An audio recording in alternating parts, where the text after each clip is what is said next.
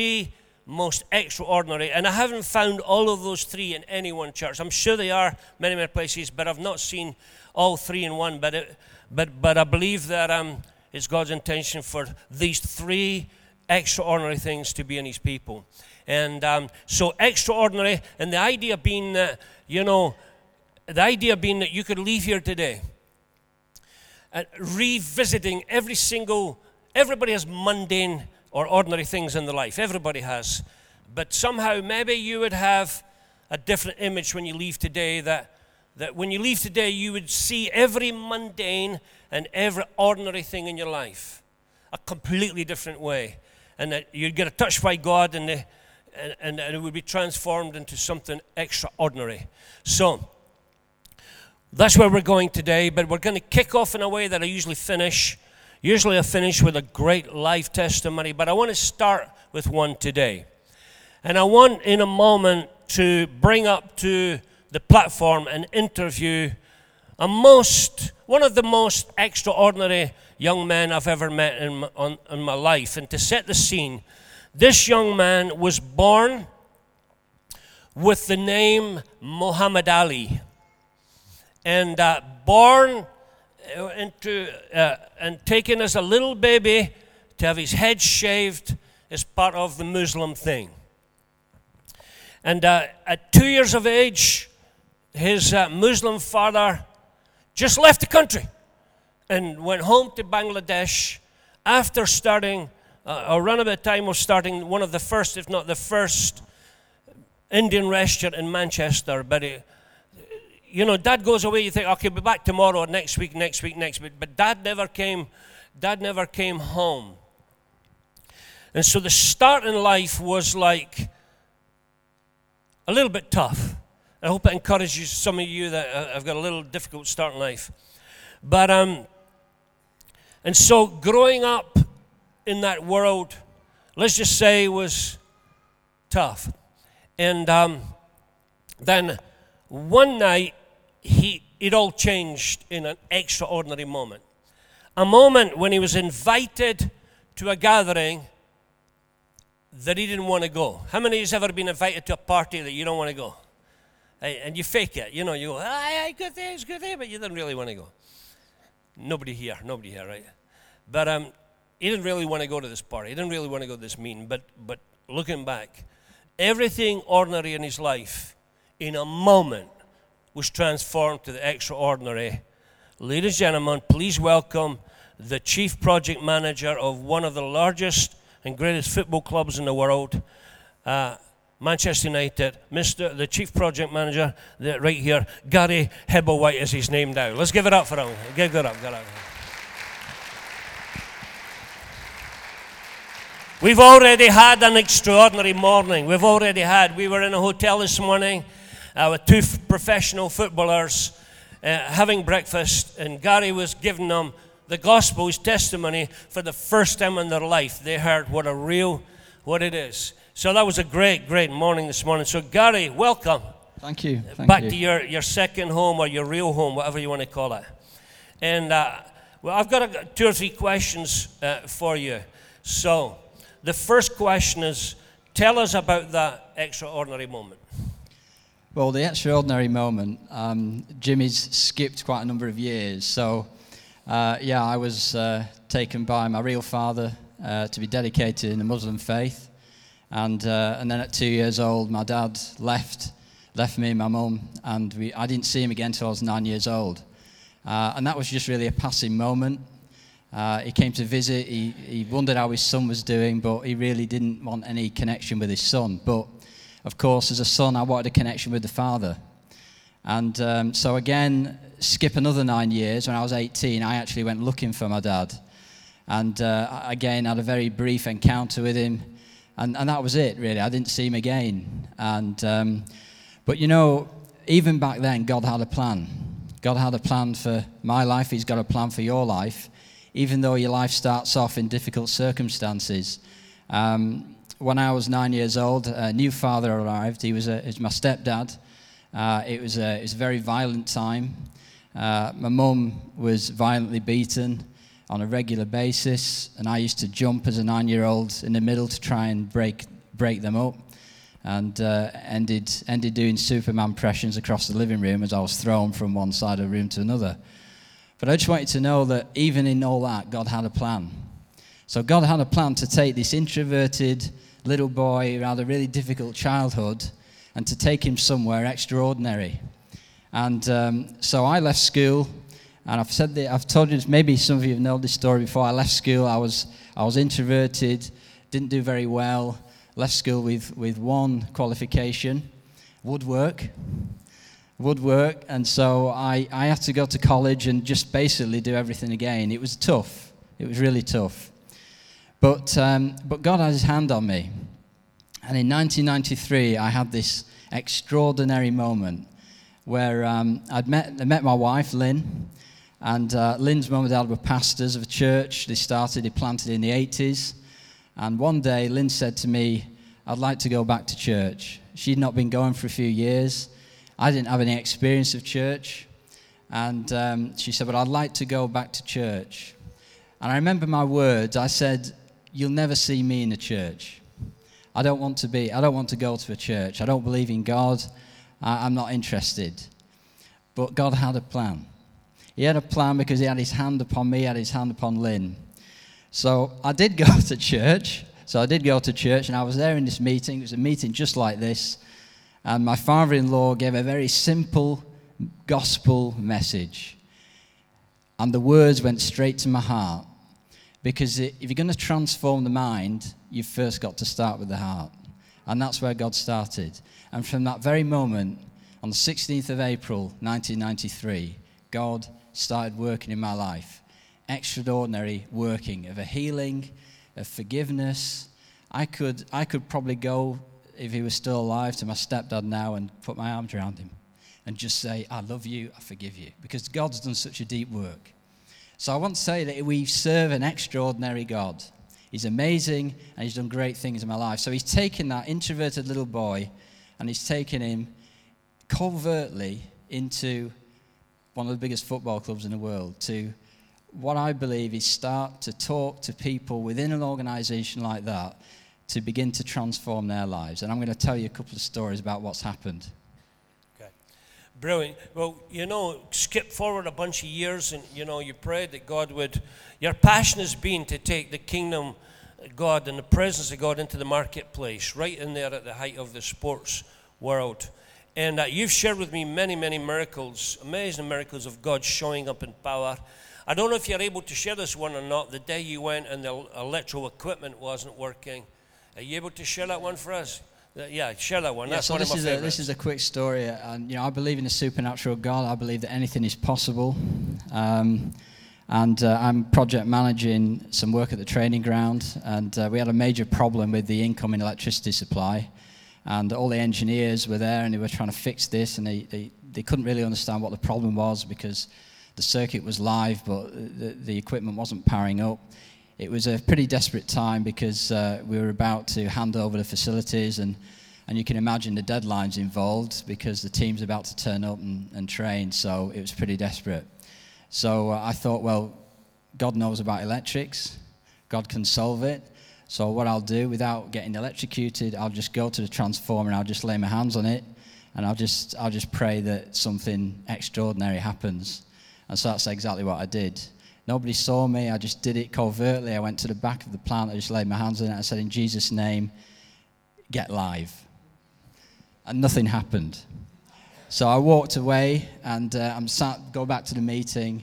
And uh, next thing, the engineer comes in and says, puts his thumbs up, we're live. He never really told me what happened, but I just believe that God intervened. So give God praise for that. All right. Ian Dora, that would have solved us a lot of problems if we'd le- learned that one. So, um, in the electrical world. But, um, so Gary, you know, the first time I came to your office, very, I didn't know who you were or what, you, what was about you, but um, I thought, I will go and have a cup of coffee, another ordinary cup of coffee. But I came out with my head absolutely spinning because you shared with me something I'd never heard before but your passion to see God move, not just in the church, but in the seven spheres of influence. share a little bit what you shared on that day because I've never been the same since. You, actually, you ruined my life. So, uh, yeah, um, I've grown up in the church. I love the church. I love, I love the local church, and my, my pastor, my father in law, is with the Lord now, David McEwen. I just honour him. He was a father figure to me, a great influence in my life. And um, my mum in law, Shirley, they, they just planted the church, and I, I started there in 93 and, and worked with them. Um, I worked with Lynn. We worked in the children's church 15 years, uh, just, just, just basically mentoring and, and feeding into the kids. It was, it was great. I loved it. And, uh, and then I was an elder at, at the church, and, and I was thinking, you know, I'm going to give up the career. I'm just going to, I'm going to pastor. I'm going to be youth pastor. That's my passion. Um, but God was saying, you know, he was asking me, where's your harvest? Where's your harvest? And, and I'm thinking, well, the harvest comes to the church, doesn't it? We, we hold services and people come in and people get saved. But God was saying, no, your, your harvest field's outside the church. What you're supposed to do is go out and get amongst the, the nations and get amongst different companies and, and, and witness to people in a way that's natural. You know, because as we all do, I, I learned the Christian language quite quickly, you know. Uh, I'm not very good at Spanish and French, but I'm, I'm okay at the Christian language. I can, I can pretty much, I'm pretty good at it. So, but it didn't work outside. I found it didn't work outside the four walls of the church. It was great amongst us as believers, but actually, for people who've never been in contact with Christians, it was a bit difficult, um, especially when you talk about the blood of Jesus and you need to get washed in the blood, and, and it's of saying, wow, it sounds pretty radical to me. Uh, so it, it, it, I had to change how I operated. So I started reading about characters in the Bible that, that changed the way they operated. And I, I read about Joseph and I read about Daniel. I read about Daniel, how he integrated himself into society to actually reach the people around him. And I, I read about Joseph, you know, how he became, you know, the governor of all of Egypt and he changed the nation. And suddenly my world opened up and I thought, nations can be changed. God's there's no limits with God, and and uh, you know His limits are only His limitations to our, the size of our vision. So I started studying how how we can go out to the nations, and maybe not in a traditional way, because you know I've been to crusades, I've been to Billy Graham crusades, and and and I love Billy Graham as a hero of mine. But I thought maybe there's another way that we're going to reach the nations. Maybe as individuals, we're all going to be empowered to go out there. So I just started naturally speaking with people. But the thing that came to me was, you, some of you may have heard, is this Seven Mountain Mandate, which is really, you can put different labels on it, but what it's really about is influence in society. And I, I asked myself the question, you know, where are the great reformers of our day? You know, where are the ones that, that changed society? You know, the William Wilberforces, who abolished slavery through his work as a politician. And um, you know, William Booth, who's a Methodist minister, who started the Salvation Army and changed society. Uh, it, it, it just struck me that we need those people again. Society needs those people again, and we've just got to get this vision. So, so this was burning my heart that my, my place wasn't in the church to minister. My place to, was to be outside the church to minister. And suddenly I realized that actually, when you look at the stats, it's like 10% will become ministers within the church because that's the main mountain. That's where we come from, that's where we're trained, that's where we're equipped. But the other 90% are out there in the marketplace and they really need to be empowered, they need to be equipped. And that's where the church is going to make the difference. It's going to equip the 90% out in the marketplace to be able to operate supernaturally and bring supernatural ideas into society as reformers, as business leaders, so that people say, Where on earth is this knowledge coming from? It's not coming from me. This is God. This is how God operates. This is how, this is how much the Father loves you. He's interested in every aspect of your life. So I shared this vision with Jimmy in the office, and um, I didn't realize I'd ruined his life, but clearly, you know. you know, the great thing is that, um, you know, probably one of the busiest men I've ever met in my life. The hours he has to put in and the work and, and looking after 80 odd departments. Uh, and and, and, um, and yet, maybe one and a half hours, not so much now because he's moved near the club, maybe one hour, but one and a half hours on the way there, one and a half hours there. I know he's either got worship in full blast in his car or he's listened to some other great teaching about the Spirit of God moving on the earth. Just lives it, soaks in it, basks in it, and, um, and, and told me many times that's what's given him the strength to do what he does. But as you know, Gary, been a friend of the Vine people here for a number of years, and you know that um, uh, uh, uh, three more Sundays and, and the new leadership, Aaron and Lindsay, and the leaders here will be taking on, you know, extraordinary leaders taking on the move of God. Have you got a word from the Lord or a word of encouragement or inspiration for the leaders and for the church here as they launch into this next amazing phase? Yeah, um, praying about the, this, this church that I love, um, you, have you've, you've been through tough times. You know, you, you've been through the valley as a congregation, as a leadership. But God has a plan for this church, for this community. And I know that, you know, praying about this this morning, I, I just had a, a picture of Aaron and Lindsay. Aaron was praying for wisdom. He was asking God for wisdom. And, um, and I think he'd, he'd asked and he's asked and he's asked and he's asked for wisdom. And what God does, and He's done with me, He, he, gives you wisdom for the moment. You know, because if we, if we, we suddenly had this great download from God for wisdom, the way we want it, um, we probably wouldn't operate in the way He wants us to operate. So he, he gives us wisdom for the moment. I would say, Aaron, you've got wisdom for the moment. And God's hands upon you. He's got his cloak of favor on you because what favor does, it opens the door, and God's presence keeps that door open and, and keeps you in the moment.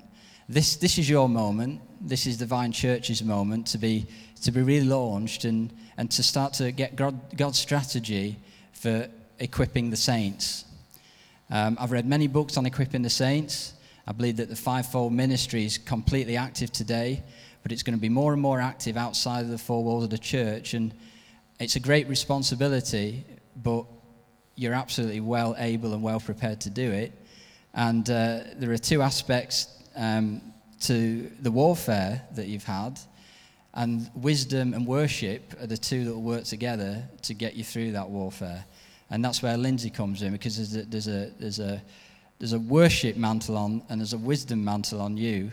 And together, you're an unstoppable force. You're an unstoppable force. So you're just going to get a great vision from the Lord for this. And actually, people are going to be surprised at the size of the vision that God gives you. Um, I remember when you came to Old Trafford a few years ago and I had that word for you, back to the future. That's still absolutely active for you. It's absolutely because it really will be back to the future. The future is unlimited, but the past is closed. There's no more room in the past. It's done. And it's present and future that, that all of us now are looking forward to. We're looking forward to the return of Christ. But he's coming back for a, a, bride that's spotless. He's coming back for a church that is absolutely on fire in the darkest times known in history. We're going to see the greatest move known in history. All right, guys. Give it up, Mr. Gary Hebblewhite. Thanks, Gary. Great. You know, it takes boldness to tell one person about Jesus, but to take Jesus into the heart of. Uh, you know, a club like Manchester United is it takes a lot more courage and boldness. And uh, but but I want to I want to take us to the Bible now, uh, to another bus- another man in the marketplace, another businessman, and uh, and we find a word in there. We find extraordinary things took place. Acts 19 verse 8 it says, Then Paul went to the synagogue and he preached boldly for three months, arguing persuasively about the kingdom of God, but some became stubborn. It's unusual. Eh? some became stubborn, rejecting the message and publicly speaking against the way. So Paul leaves, uh, he steps out the synagogue and took believers with him, and then he held daily discussions in the marketplace, in the hall of Tyrannus. This went on for two years. So the people throughout the province of Asia, Jews and Greeks, heard the word of the Lord. Verse 11 God gave Paul the power to perform extraordinary miracles. You've just been hearing about them. He gave Paul the power to perform extraordinary miracles. When handkerchiefs or air prints had merely touched his skin and they were placed on sick people, they were healed of the diseases and evil spirits. How, how many people would, would, agree, just for a moment, that's just a little bit extraordinary? And um, so I want to talk about three things. How do you become extraordinary? What does an extraordinary people or church look like? When you find an extraordinary one, and this is the one that's missing in most places. Number one, when you're extraordinary, you raise urgently. It is the top, highest priority to raise. The people whose top priority is to raise sons and daughters of God to minister as priests and disciple nations is the one that's extraordinary. And most churches, including our own, are good at one and weak at the other. And there's a divide across the world, there's a divide between kings and priests. People that work in the marketplace and people work in the church. There is an almost like an unwritten divide. It's like one's important and that's kind of important, but in some places, they threaten each other.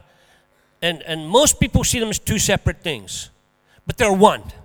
There is only one commission, one people, one church, one mandate, and that is to raise up sons and daughters of God and equip them for the church, but equally equip them like Gary, where their ministry is in the marketplace.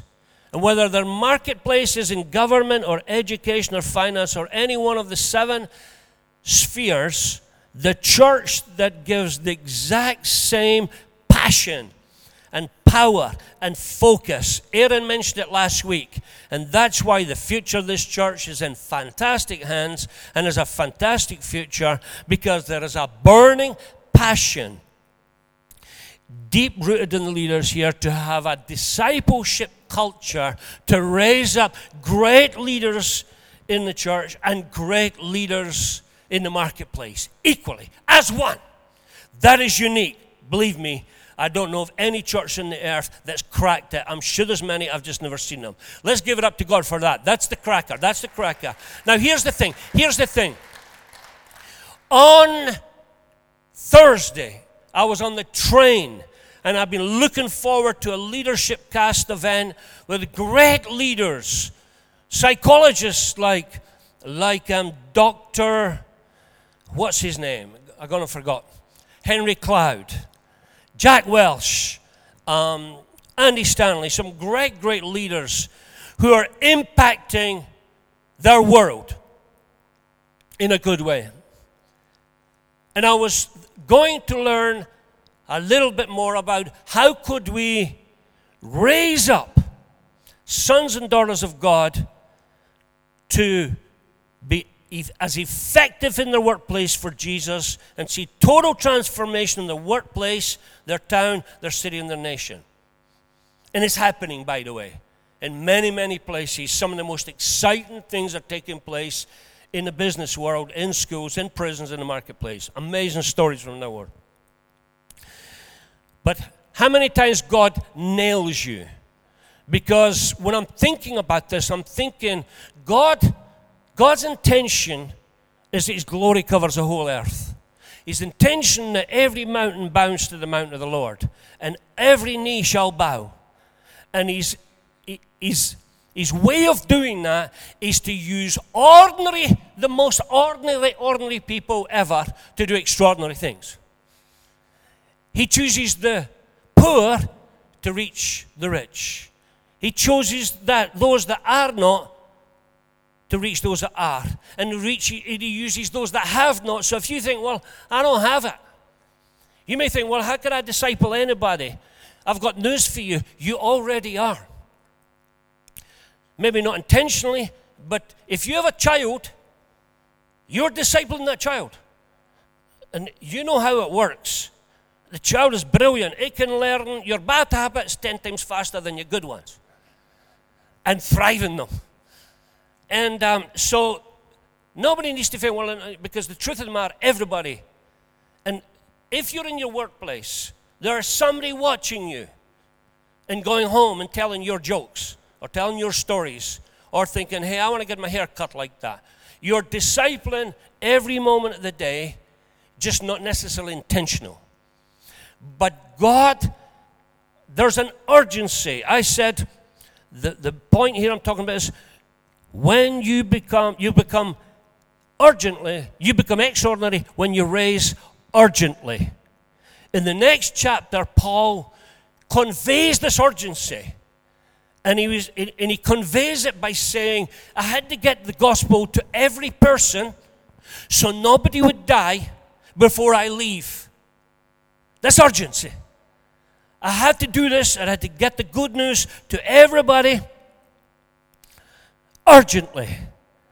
And there's an urgent passion in the leaders here to see that nobody dies in this town or in the street or in this nation without hearing about Jesus first. Is that okay with you guys? So, urgency can be a bad thing, but it, when, when it's about the mission of God, it's the most beautiful thing. We have an urgency that nobody dies and goes to hell or without getting an opportunity. It is, um, and, but God nailed me on this one before I got to the Leadership Cast conference. I'm on the train. And uh, I'd just been at the Vine a, few, a little time before that. And I saw a lady called Rose.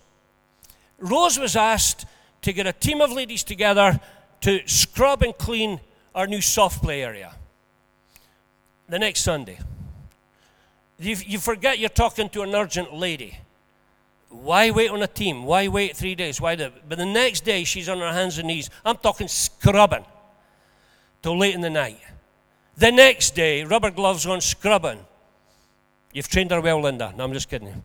Scrubbing, scrubbing from morning to night.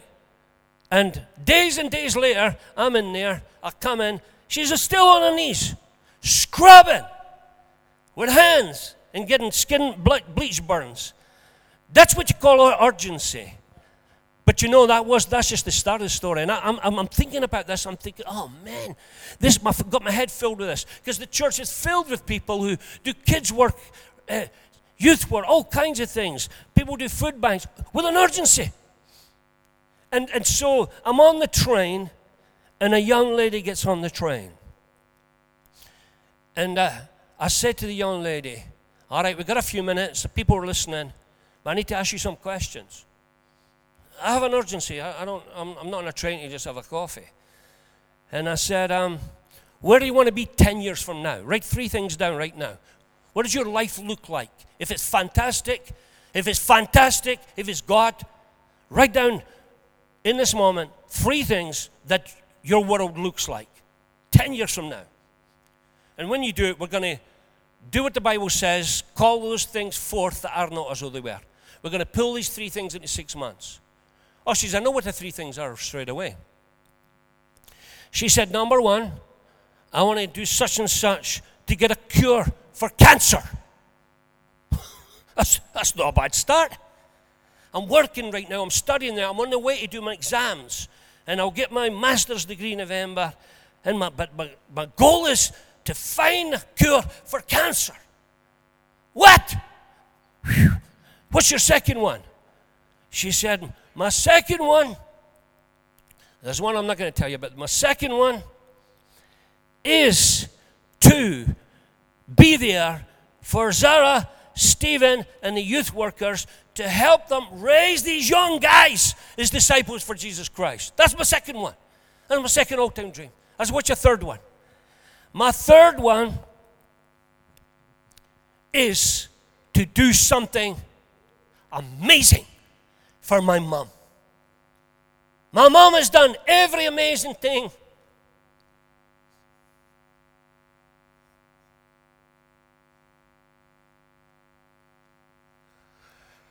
You could imagine. I want to pay back. I want to do, I want to pay back. I want to do something absolutely amazing for my mom. And I thought, that's it. I could have went home there. I didn't need to hear any more world speakers. I got the biggest lesson of my life there. And I saw that this girl who had been abused horrendously by her own father, and her mother betrayed by the same man horrendously, that although Rose is one of those ladies who has an urgency about getting the job done, but here's the thing in the midst of all her pain, all her suffering, all her betrayals, never once has she eased up on her urgency to raise this daughter in the most horrendous of circumstances. And I saw it. It's more important to raise than anything else. We're all focused on getting this, getting that, doing this, doing that. But raising, raising, raising a son or daughter. Some mothers go, Oh, I'm at home. I, I can, you know, do travel the world and lead prisons to Jesus. You're doing the most important, extraordinary thing on the face of the earth, raising a child. And the truth of the matter, that kid is one of my heroes. But her sister, Jennifer's here today. I don't mean to embarrass you, Jennifer, but she also is one of my heroes. You know why? Because they get up to fight another day with still challenges. And guess what? Their passion and their best goes into raising. Because I sat in the train with that young girl with this amazing dream together, peaceful, not a sense of bitterness, not a sense of brokenness. She admits she's crazy. I said, I only talk to crazy people now. She admits that. No big deal, nothing new. It takes crazy people. But I was shocked by the time I got to the conference how together this young girl is in the middle of all her challenges and all her stuff. How together she is, the work that Jesus had did. So through the love of Jesus, the love of youth leaders who have discipled her, uh, but mostly the love of a mother who's never lost her focus in all these years, and no matter how the devil's attacked, to love and raise a child for Jesus Christ. Let's give it up for that one. Come on. That's, a, that's worth a million right there. It's more important to raise than make a million pounds. It's more important to raise than conquer the universe. It's more important. Now, for those of you that are feeling, oh my goodness me, I did my best raising, but they're all plonkers. No, there's nobody here like that. But the truth is, we, we feel that sometimes. We go, oh man, that one's a plonker. No, you don't. You're nice Christians. You don't, you don't think these bad things, do you? I do. No, but you, Sarah. Just hear in. No, it's kidding. But you know what it's like? You know what it's like? You, you maybe not turning the way you hope. Let me just, uh, just be confident. Just be confident that what you did was the best you could do, and the seed is there. And in due course, the rain of refreshing will come on that child, and you will see the victory. We can give it up for God on that too. It's more important to be urgent about raising sons and daughters. Aaron calls it discipleship culture, and I think it's absolutely fantastic. The second one is you become extraordinary when you take the presence and supernatural power of God into your workplace. When you take the supernatural, there are men. I, I was I was in a businessman, Christian businessman's place last week, seven years ago. He's wrecked. Now business is booming like you can imagine. Business, 25 and, and what, he, what he donates and what he blesses. And, the, and I met, he said, I'd like you to meet my first member of staff. A lady came, little 55 year old mother came. I said, What's your job in, in, in the motor industry? She said, Oh, I'm, I'm on staff. I said, What do you do? She said, I pray. I said, You pray? Yeah, I'm paid to pray. That's my job. So I shop at 8 and I finish at 5. And what I do is I pray. Why do you think this business is successful? Oh, yeah, beauty. And every time I see her, she's glowing. Absolutely glowing. That's my job. I get paid to pray. How many would be at the prayer meeting with that one, Davy? And I just thought, he's got it. He knew the importance of bringing God into the workplace, into a garage. But there's many, many, many amazing examples of God being invited into a prison as the boss or a partner, or God being invited into um, a sports arena or, or, or school, whatever. And that partnership, that inviting the presence of God and, and being equipped to take it to the next level, is the most beautiful and extraordinary thing. Paul struggled in the church, he struggled in the synagogue, he's, he's struggling. And Jesus of the 40 extraordinary supernatural things Jesus was involved with, one of them was in the church. And I love the church, and it's where the training all takes place. But the training is to take it out there confidently, the presence and power of God into the marketplace. And I want to eh, excite every one of you to see your work completely differently. And this is the paradigm shift. Here's a cracker for you your work is worship. When you see your work no longer as a duty but worship, those that labor, labor unto the Lord. Whatever you do for anyone, you do it as unto the Lord. The moment you begin to see your work is an act of worship. In other words, you're reflecting the image of God and doing the best and doing it as if you're doing it for God Himself, you begin to see supernatural transformations take place. And we're seeing amazing results in Australia and in many, many nations where incredible numbers of people coming to Jesus and astounding miracles taking place when people stop cursing their work and realizing it's a gift from God and my labor is worship. Is anybody okay with that? Every, we're already, we got that one. I'll quickly hit the last one. Because God wants to be invited to your work.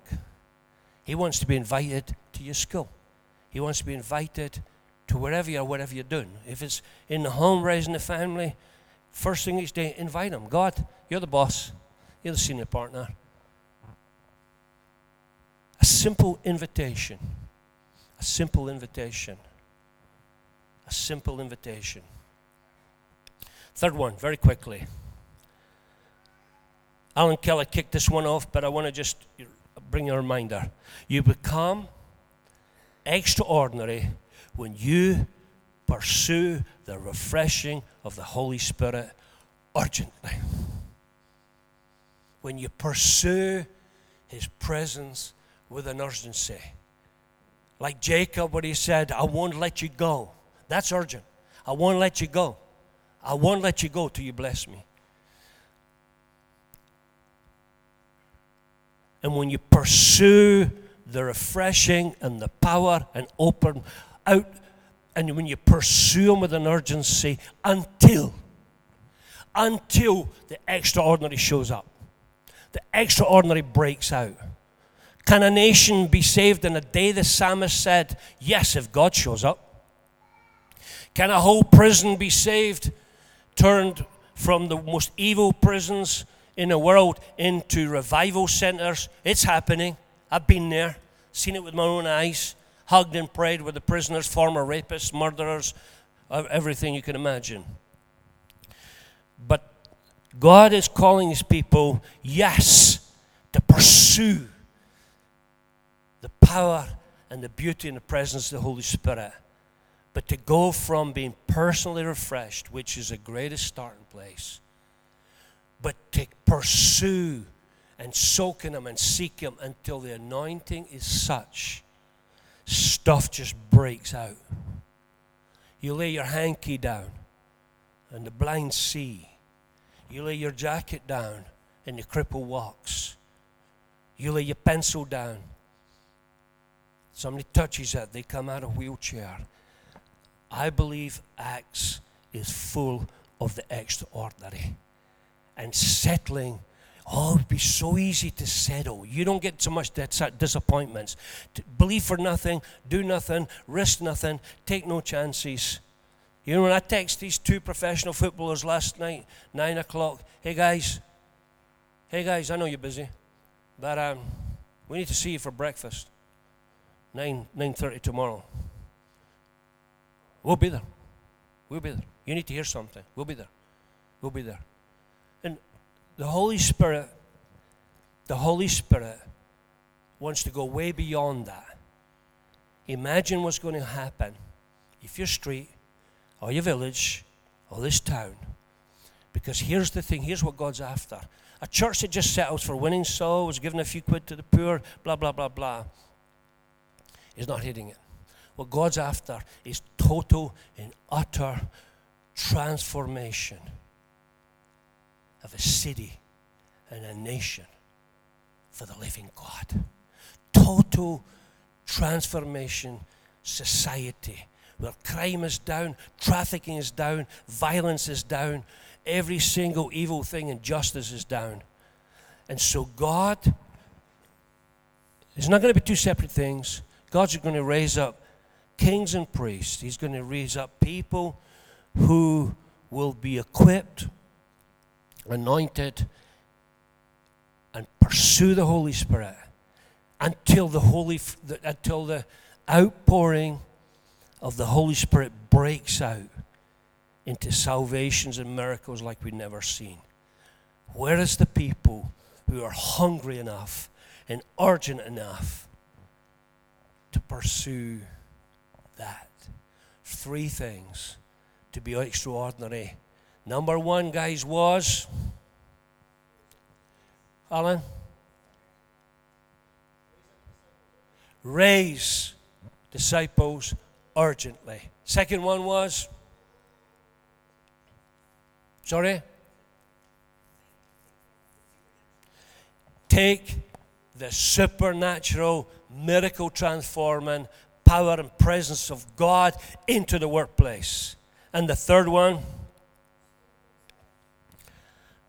pursue urgently until you lay hold of an outbreak of the power of the Holy Spirit that'll come and turn around and transform every single mundane.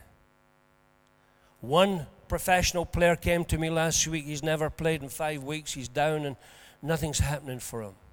I said, God, we need a miracle. He's not even getting a game. And we talked about miracles, what God can do. He texts me late Friday night. You cannot believe it, I'm playing. He texts me Saturday night. The manager said to me I was different class. He texted me Wednesday night. Check the news. I was voted as one of the top 11 players in Scotland on Saturday. And that was in four days. Come on, guys. It's marketplace. Marketplace. It's marketplace. When can we talk some more? And that's your time to tell them the power is not from me. I'm just the biggest dumpling you've ever seen in your life, mate. I'm a big enough dumpling to believe that God is great and can do extraordinary things through ex- ordinary, ordinary, ordinary people like you and me who are willing. Every time I go, everywhere country I go, they ask me, give me a definition for faith. Give me a definition. My, my definition is different to everybody else. I'm not saying it's better, I'm not even saying it's good, but I like it. My definition of faith is brass neck. A brass neck it just means to put your neck where nobody else will put it. And do the thing nobody else would do because they don't want to look stupid. Everyone wants to look smart. But the truth of the matter is, faith takes a brass neck. And guess what? I'm going to ask Gary just to come and close with a prayer. I'm going to ask him to pray. If we could just stand for a moment. I'm going to ask him for God to pour out his spirit upon you whether your calling is in the church or your calling is in the marketplace, that you would see it's all one. And that God would anoint you and empower you and give you the wisdom you need. And maybe that, minute, that, that sphere of influence right now is at home with the kids. That's brilliant. It's the best one. But whatever it is, that every ordinary and mundane thing is radically seen by you, radically different, is an opportunity to experience the power and the presence of God doing extraordinary things to you. Gary, up you come, bro. Let's reach our hands out to the Lord. Reach our hands out to the Lord in, in faith.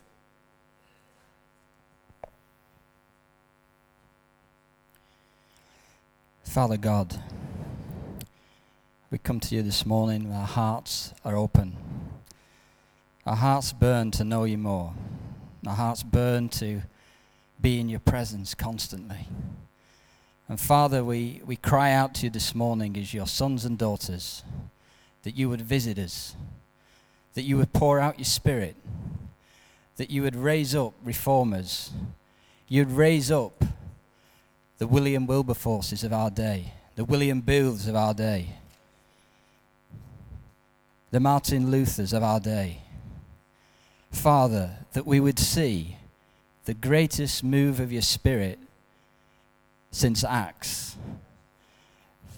Father, we're desperate for your presence. We're desperate to see you move in our nation, in our families, in our workplaces, in our schools, in our hospitals, that you would supernaturally visit your people that we would just connect with you like we've never connected with you before. Because, Father, we know that you are the answer to the needs of the desperate, the lonely, and the forgotten people of our nation. So, Father, we ask that you would come. We ask that you would revisit your people.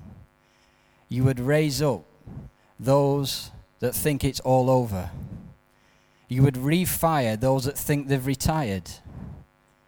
You would go to this generation and the next generation, and you would raise up a mighty army. The bride of Christ, before you return, Father, before your Son comes back to the earth, he will see a bride, a warrior bride, turning nation upon nation upon nation upon nation upon nation back to you. And we ask these things in the mighty name of Jesus. Thank you, Father. All right, thanks, Gary. That's brilliant. Let's have the band up, guys. Just before you sit down, can I just say one last thing? Because it's going to be one of the last occasions I speak from this platform before the handover. And it is this. You know, a beautiful thing happened to me and Elma when we turned 60, and we said, You know what, sweetheart? We actually seem to be getting on better than we've ever got on in our lives before. She says, You know why? We're too tired to fight about daft things. And you enter this beautiful world, the beautiful new world when you turn 60 of what's worth fighting about. And, you know, it's true, David, and, and it's true. See if you get your dinner on the table and it's hot, nothing else matters when you get to 60. And you look at all the daft things and all the crazy things that you argue and fought about, and you, and you just go, and what's brilliant is, what's brilliant is you forget most things anyway. It's great. Don't ever, don't ever complain about a bad memory in your wife. It's one of the greatest gifts God's given us. She forgets what you did wrong yesterday. It's great. It's wonderful. I'm, I'm loving this new world. She forgets what she, she starts off the day, and I know I've done something wrong, and I know she's going to get onto me, but I know by five o'clock it's brilliant. She's forgot. Oh, it's heaven. And so don't complain about changes and don't worry about changes. Changes happen, and the truth of the matter is 90% of the changes in the church are just not worth fighting about. All right? And there will be changes, your new leadership coming, your, your, great leaders and great team coming. There will be changes, and the truth of the matter is the colour of the paint on the walls is not worth fighting about. Now, the pies, that's a different story. If they're cold, that's worth killing for. All joking aside, all joking aside. 90% is just no, it's neither here nor there. Because here's the thing if the changes are to create space to make us more effective and more urgent about telling everybody how good Jesus is and leading me Jesus, then That will be the litmus test. That will be the plumb line. That will be the plumb bob. Hey, it's not worth it. It's just not worth it. We need space, we need time, we need resources and energies to do the job. And that means we need to make a wee change here and a wee change there. So, you know, stop getting you upset. You're more crabbit than your granny. Just not worth it, guys. So let's, as Christians, agree on what's worth fighting about. The one thing that's worth fighting about is the good fight. To be the best image person of Jesus Christ on the planet. And I'm so excited for the future of this church because it's filled with the most extraordinary, ordinary people on planet Earth and the most extraordinary, ordinary leaders. Sir, what's your name? Lizo? I have a prophetic word for you. Are you up for that? You know what we're talking about today. You understand everything we're saying today. You've been there. You've even been at a crossroads at times. You've been at a crossroads at times. And there's times you're not sure where to go that way, that way, that way, or that way. But the truth of the matter is, you've been like Joseph. And you've gone through this and this and this and this and this and this. And sometimes you've even blamed yourself. You thought, man, if I had more faith, if I prayed more, if I hadn't spoke to a person, if I hadn't made that decision, and you're beating yourself up. Because when, when you've ended up in a pit, or you've ended up in a struggle, you've thought, well, do you know, it's my fault, it's my fault. It's got nothing to do with that. The truth of the matter is, you're in a process. And God is taking you like Joseph through this trial, this pit, this betrayal, this trial, this pit, this betrayal, this trial, this pit, this betrayal. Because there's a Joseph anointing on you. And a Joseph anointing is processed through betrayals, disappointment, and just when you think you've got there, you get the greatest attack on your reputation you could ever get. Because the reputation is the last thing to go. And here's the reason why every one of us wants to be the hero in our own stories. And God does this beautiful thing He crucifies a reputation to remind us when we get to the palace and we're ruling and reigning, there is one hero in every story, and it is King Lord Jesus Christ. So don't be discouraged. Don't be worried what's happening next. You're in the process, and God is raising you up to rule and reign like Joseph in the palace. You've had tears. You've went to sleep in tears many, many times, wondering and a little bit confusing what does tomorrow hold. But I've got great news for you. It's not because you failed. It's because the hand of God is on your life to raise you up, to transform nations. And it's a good thing with evangelism, guys. Just before we go, I know I've gone on a couple of minutes, but you'll get shot at me in three weeks. Here it is. When you're telling somebody about Jesus, when you're winning somebody for Jesus, make sure he and they are the heroes of the story.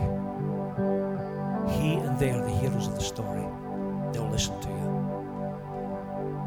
And I've blew that a thousand times. I've, I've, I've, I've had meetings with people where I come out, I was a hero. I told them the great miracles I did. I told the great things, the great things. And the Lord dealt with me. He said, quit doing that. From this moment on, if you make him the hero of every one of your stories and make the person you're talking to the hero in the story, you'll be the greatest evangelist Scotland's ever seen. God bless you guys. Fine church. Let's give it up for Jesus Christ. Come on. God bless you. Oh.